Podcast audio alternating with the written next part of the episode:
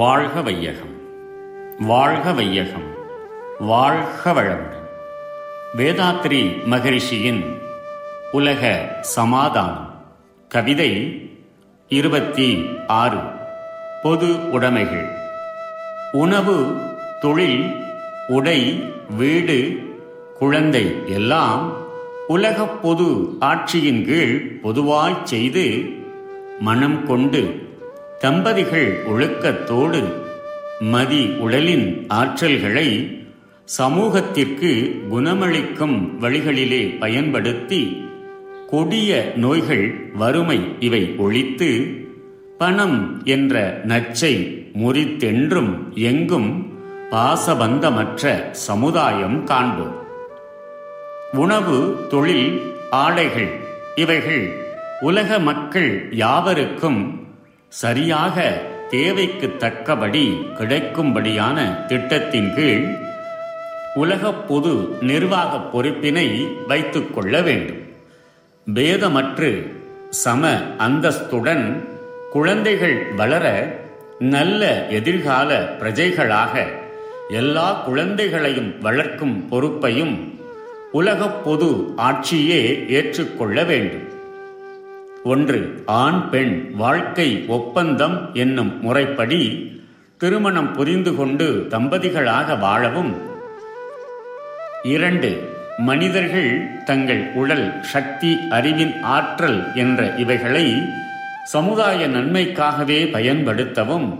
மூன்று மனிதனுக்கு அதிக துன்பத்தை கொடுக்கக்கூடிய நோய்கள் வறுமை என்ற இவை இரண்டையும் ஒழிக்கவும். நான்கு பணம் என்ற செயற்கை நச்சை முறிக்கவும் ஐந்து என்றைக்கும் எங்கும் பாசம் பந்தம் என்னும் அறிவின் மயக்கமற்று மனிதர்கள் வாழவும் தகுந்த ஒரு புது சமுதாயத்தை உருவாக்குவோம். உலகில் பிறந்துவிட்ட மனிதன் வாழ்வதற்கு உணவு ஆடைகள் வீடு என்பன அவசியமான தேவையாகும். இவைகளை பொது கூட்டுறவு நிர்வாகத்தின் கீழ் கொண்டு வந்தால்தான் எல்லோருக்கும் இவைகள் சமமாக கிடைக்கும். இவைகளை உற்பத்தி செய்ய பலவிதமான தொழிற்சாலைகள் தேவை. விநியோக பொறுப்பை கூட்டுறவு கழகம் ஏற்பதால் உற்பத்தி பொறுப்பையும் அதுவே மேற்கொள்ள வேண்டும்.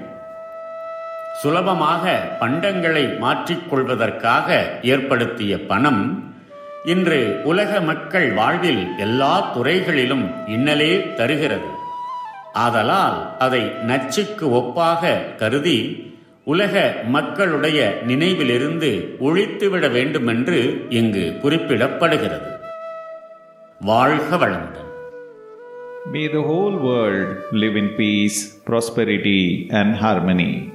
World Peace by Yogiraj Sri Vedatri Maharishi. Poem 26 Property right should go to the society. The ultimate goal of mankind is to establish a world federal government under which the production, stock, and distribution of food, work, cloth, housing, and maintenance of children should be administered in a systematic and democratic method of creative life. Thereby, the poison of money will be automatically neutralized. When the individual businesses in commodities, education, and housing are put to an end, the minds of people will completely turn towards work and enjoyment of life. There will be no need of thinking of grabbing money from others for one's own survival. Until man is able to plan for this in a democratic system, society has to wait and gradually prepare for the achievement. Some may say that the production and distribution of commodities can be successful only by a dictatorial government. Man is not made for commodities only. He has to enjoy more in life. He needs birthrights and freedom of life. Under a dictatorship, man becomes a slave or prisoner. For example, a criminal is sentenced to prison for three years. he will get sufficient work and food during the period. Yet there is a fixed day for him to leave the prison. Under a dictatorship, there will be work, food, and other commodities for all, but there will be no date of release. Such is not the suitable life for man. He should enjoy a full freedom of thought, speech, and travel to enrich his knowledge. May the whole world live in peace, prosperity, and harmony.